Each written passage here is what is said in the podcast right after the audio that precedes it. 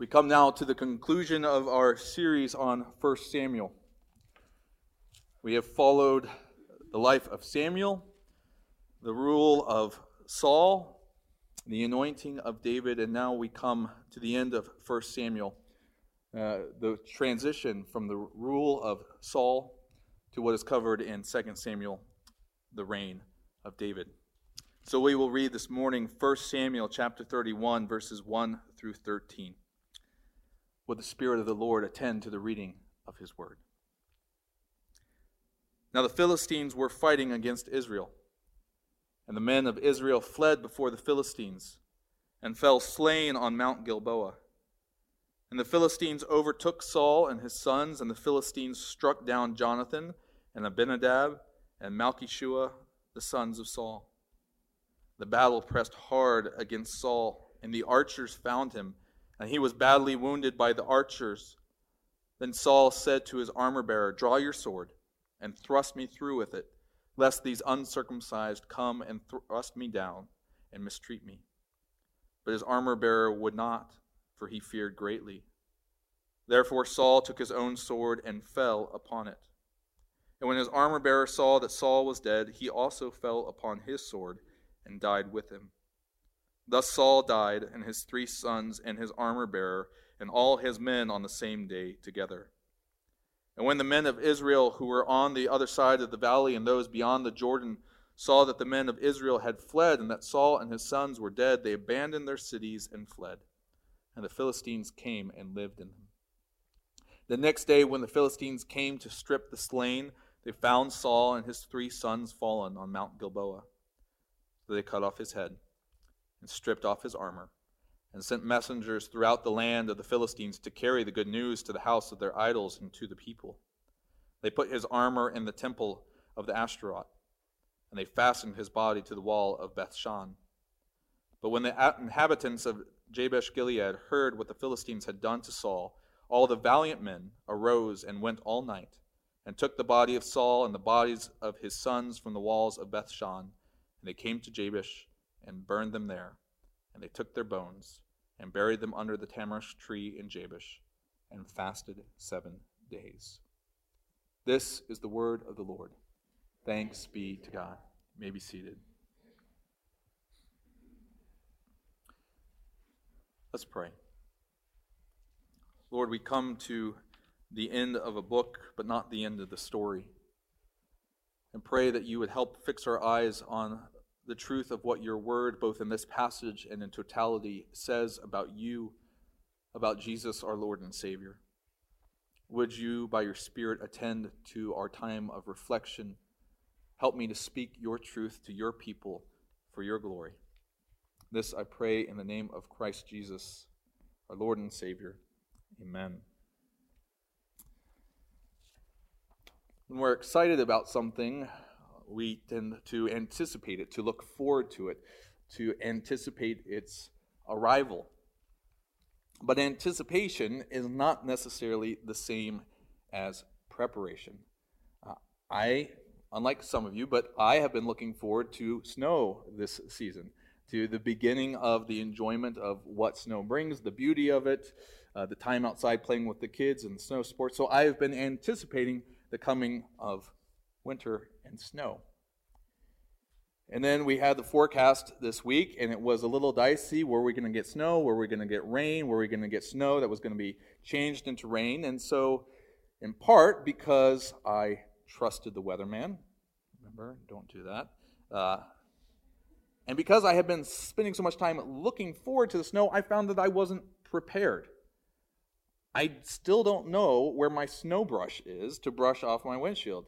I went to put gas in the snowblower and had enough for about 10 minutes of snowblowing. And so yesterday I had to drive out my snowy driveway to get gas so that I could blow off my snowy driveway. I was excited about the coming. I was anticipating snow. I even knew what would come, but I was not prepared. And this morning, God's people are about to get a new king. They've been anticipating it for a while.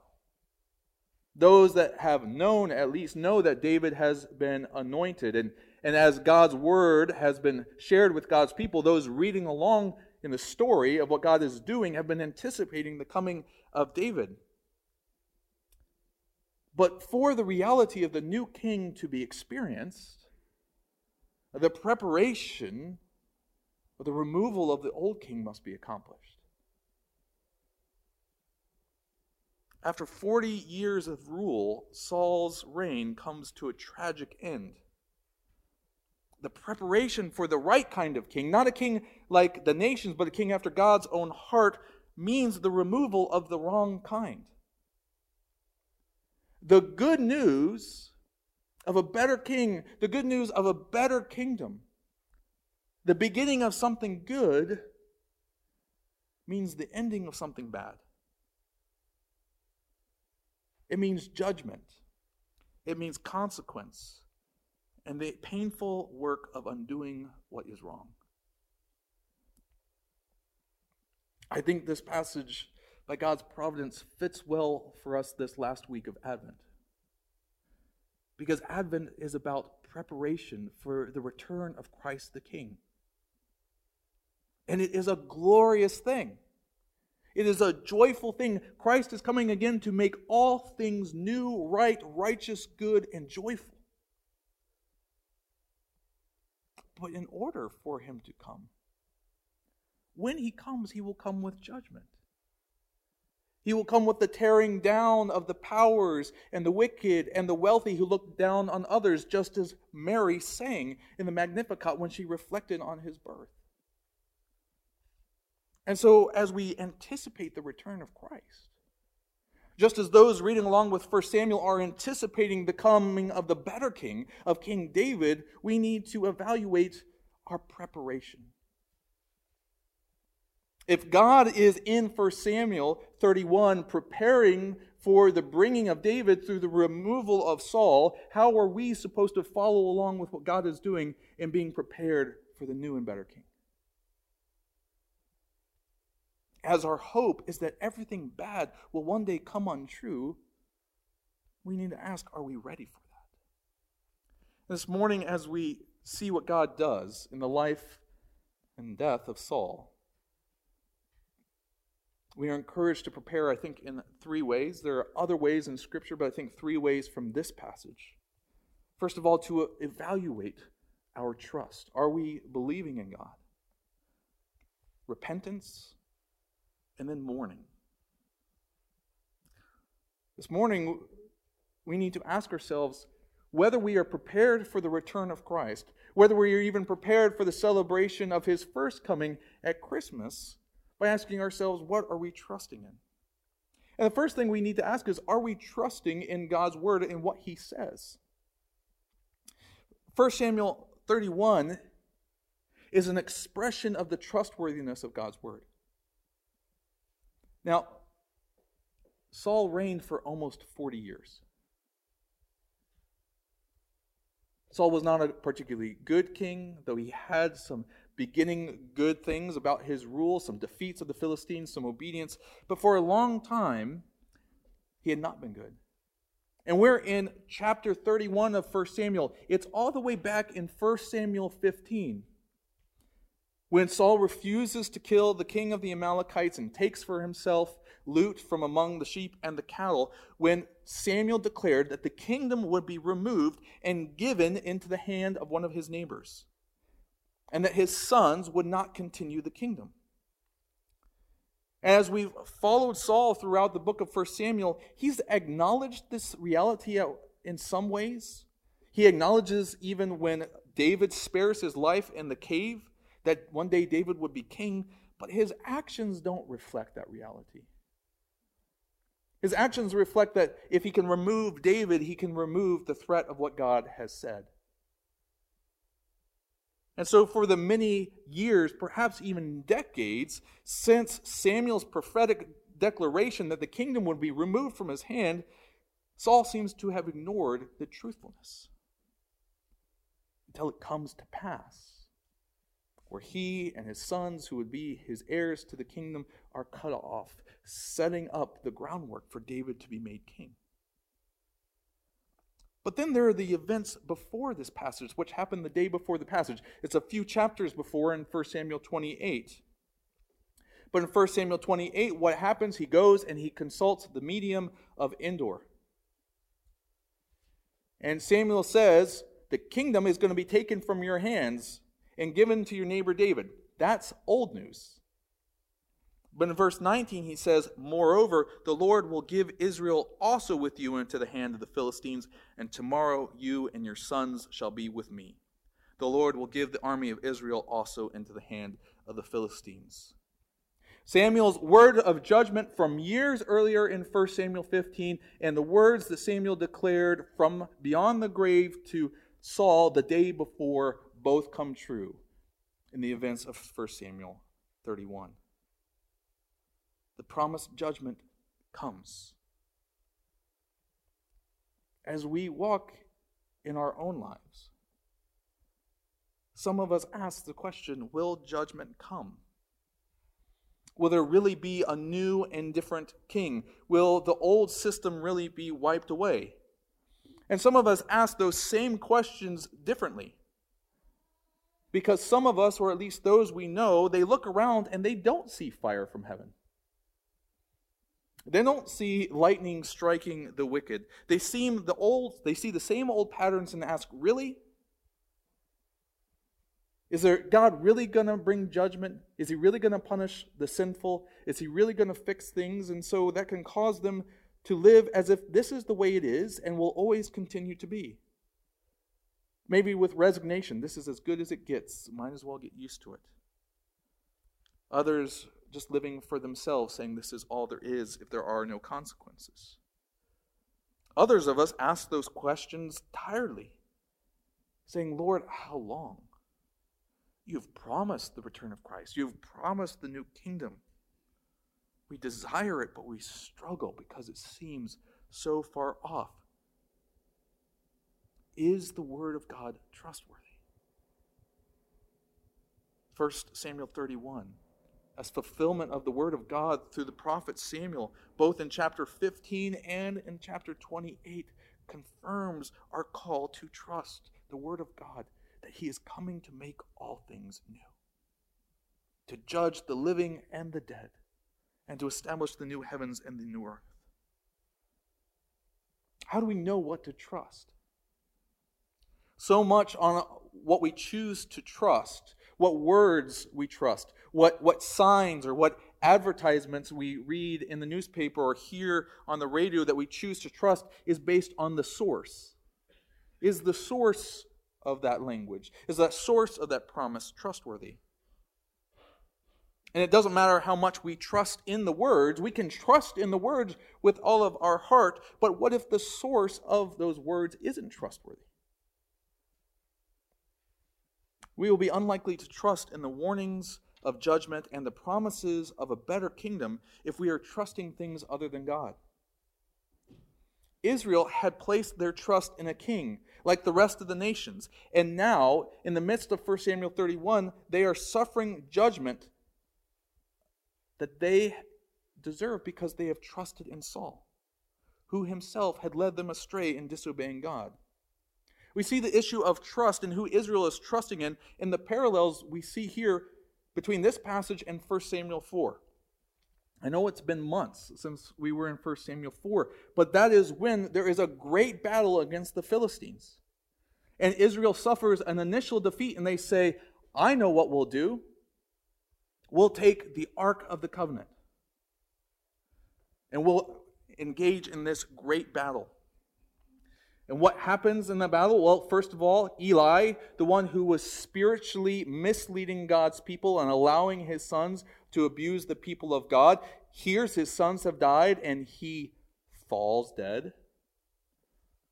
Same word used to describe Saul falling upon his sword. And then what happens? The ark the object, without consulting God, the object that the people had put their faith in, a totem, a superstitious symbol to them, ended up in the temple of Dagon. Here, Saul the king, the king like the nations who God's people wanted to trust in instead of God as their king, They looked to him to win the battle and likewise suffer a great defeat, and his armor ends up in the temple of the gods. His head, 1 Chronicles 10, mentions in the temple of Dagon. God's people have put their faith in things other than the Lord, and those objects of faith, whether the person of Saul as a king like the nations or the ark instead of God himself, end up captured until God intervenes. Israel now ends up divided, cut off in the middle by the Philistines who have taken over. And now they need a king who can truly defeat the Philistines. For all that had happened through Saul's life, they end up in basically the same place they were before they wanted a king. If we don't trust that God cares, we don't trust that God is more powerful, if we don't trust that God will act against injustice and sin, then we won't trust that Jesus is coming again. We won't heed the words of promised judgment or salvation, the proclamation that sin, death, and evil are no match for him. That he is the one that will have the power to defeat our sin. That he is the one that was able to defeat death. Not like Saul, not like the ark that could not defeat the Philistines. Where is our trust? What do we believe? Is this all that there is? Is this as good as it gets? Or is the God who makes us good, who wants our good, worthy of trust when he promises that he is coming to bring an end to all that is wrong and to make all things right?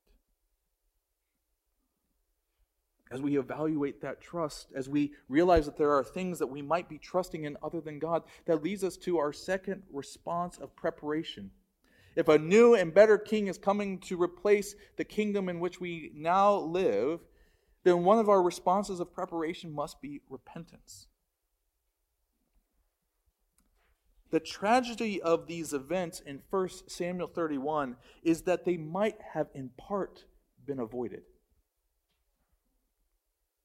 While God had spoken his word of judgment in terms of the removal of the kingdom from Saul and the removal of a of a kingly lineage from his sons, his death. His death in battle, the death of his sons, was not proclaimed until the day before the battle when Saul consulted the medium. And if you go to First Chronicles and First and Second Chronicles cover the life of Saul and David and the subsequent kings, uh, often in more summary fashion and, and, giving more evaluation. But if you go to First Chronicles chapter 10 verse 13 which describes these events in almost the exact same words it says this of Saul. So Saul died for his breach of faith. He broke faith with the Lord in that he did not keep the command of the Lord that's what we know about from 1 Samuel 15 and also consulted a medium seeking guidance he did not seek guidance from the Lord, therefore the Lord put him to death and turned the kingdom over to David, the son of Jesse. First Chronicles 10 acknowledges that this death, this great defeat, is a result of not only Saul's original sin back in 1 Samuel 15, but his pattern of ongoing sin from which he did not turn until it got to the point where he is willing to overtly break the clear commandment of God that was described in Scripture as deserving the death penalty. 1 Samuel 15 sets Saul on a trajectory, but despite his words that we see throughout 1 Samuel, he does not truly repent. He does not truly turn. He continues to pursue David in his jealousy. He inflicts horrendous violence against the priests at Nob. Saul has failed to repent. And so, for the preparation of the new king must mean the death of Saul to remove him for his lack of repentance. If we trust that Jesus is coming to judge the living and the dead, as the Apostles' Creed reflects the biblical testimony, then preparation for that is not only asking who we have been trusting, but the act of turning away, of repenting from trusting anyone or anything other than God. To acknowledge sin and turn in humble reliance on God's promise of forgiveness. God's promise that we will pass through judgment that is coming because the penalty for our sins has already been taken care of in Christ. The frequent warnings of judgment that we see in Scripture, whether to an individual like Saul, whether to a nation like Israel in exile, or against the whole world on the day of the Lord, is not merely to proclaim that bad things are coming. When we, need, when we read the prophets, it's not just predictions of bad things that are coming. They are warnings that are meant to invite people to not experience those consequences coming. The necessary judgment on sin and transgression, but instead to turn and find mercy in God. They're invitations. That is why Jonah didn't want to preach in Nineveh. If he was going to just proclaim judgment and condemnation on Nineveh, Jonah would have been there. He hated the Ninevites. He didn't go to prophesy about the coming judgment against Nineveh because he knew that God, in his grace, would receive their repentance and be merciful to them. And he didn't want that. When Jesus came and lived and taught before his death and resurrection, he spoke consistently, more so than we want to be comfortable with, of judgment of hell and the last things. Because Jesus is vengeful? Because Jesus takes delight in those things? Because he was declaring that all the bad things were coming to an end. But to continue in sin without repentance was to share in that end. If all bad things must come to an end, then if we are aligned with those bad things, and our lack of faith in our sinfulness, in our choice of earthly ways and a rejection of Jesus, then we will share that end. His coming was so that we did not have to forever slide down the slippery slope of sin into the torment of hell, but so that we could take his extended hand. And in repentance and faith, we could instead share in the kingdom of God that he promised. Repentance be it the initial repentance of turning from our own ways to faith in Jesus Christ, or whether the ongoing act of turning from sins to the forgiveness that we long for each week, is meant to define all of us in preparation for the return of Christ. Luther described the whole of Christian life as repentance, not because he wanted us to beat ourselves up no, he knew what that was like when he was a Roman Catholic monk, and he was continually beating himself up, both figuratively and literally, for his sins. No, he said that the Christian life is one of consistent repentance because he knew that we are constantly pulled into the old ways of life. To being content with what we have now, to aligning ourselves with the not so good things that will eventually come to an end instead of the better things, the promise of Jesus and his salvation and his kingdom. Repentance disconnects us from the bad which will perish so that we can in turn share in the good that is coming. We prepare for the new kingdom through our trust in the right person, through our repentance of sin, and lastly, through mourning or through lament. The new king is coming, the old king is gone. That's what 1 Samuel 31 is about. It is exciting. It is good news, but the tone of 1 Samuel 31 is not exaltation. The passage of Scripture here does not rejoice in the death of Saul. The tone here is somber. The tone here is tragic. The picture we have here is a complete defeat, a total rout of the army of God's people in Israel.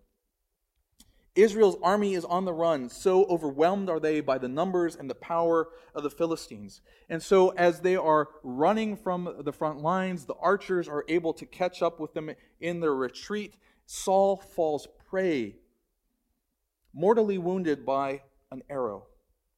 And he knows that they're losing so profoundly that the soldiers who are coming behind the archers will catch up with them shortly. He knows that he is as good as dead, and he asks the armor bearer to kill him.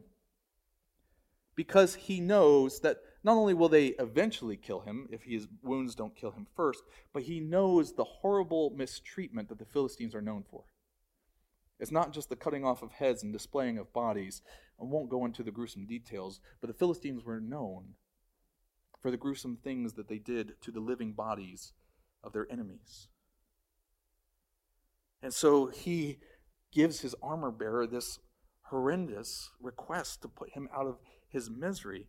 A horrible choice, and he's fearful, and most likely he is fearful of raising his hand against the Lord's anointed and killing the king. And so Saul makes the horrible choice. He falls on his sword. His servant then takes his life. And then there's the subsequent humiliation of his body that we read of. What's the response? Are we supposed to read this and dance and rejoice? Are we supposed to see, see what happens to Saul and say, that's what he gets? I think the response we're supposed to have is more truthfully reflected in what we see in the end of the passage. When the inhabitants of Jabesh Gilead who had a walled city, and perhaps that's why they're not one of the towns that flees amidst the onslaught. They undertake this difficult task of recovering Saul's body. And this was no light thing. It says they marched through the night. It would have been about a 10 mile march. They would have had to cross the river Jordan and then have to encounter whatever potential Philistine resistance there was. Why? Maybe you remember this name of this town because they showed up in the beginning of Saul's reign.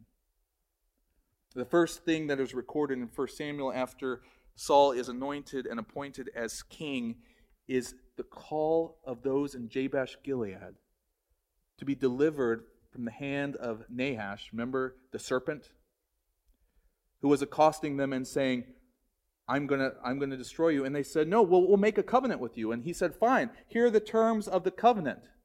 You will serve me, and I will cut out the eye of all your men. The Lord appointed and used Saul to deliver them not only from the conquest of Nahash, but from the humiliation and the degradation that he had promised against them. They remembered Saul, who had delivered them from humiliation and tragedy. And so they go and they get his body and they burn his bones, not because that's how you're supposed to handle a body, but to prevent further degradation of the body. Buried his bones, and then they lamented for seven days. But not just Jabesh Gilead, those that remember the old Saul, the warrior Saul, the defender Saul, but David.